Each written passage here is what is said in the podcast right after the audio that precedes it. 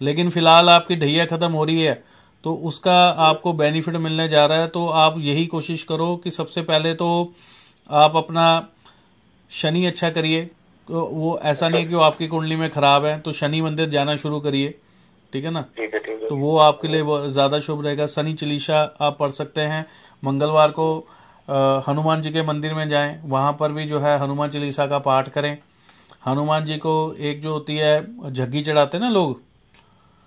तो वो आप चढ़ानी स्टार्ट करें, वो आपके लिए बहुत ज़्यादा शुभ है। एक वो चांदी का बर्क लगाते हैं, वो लगाया करें।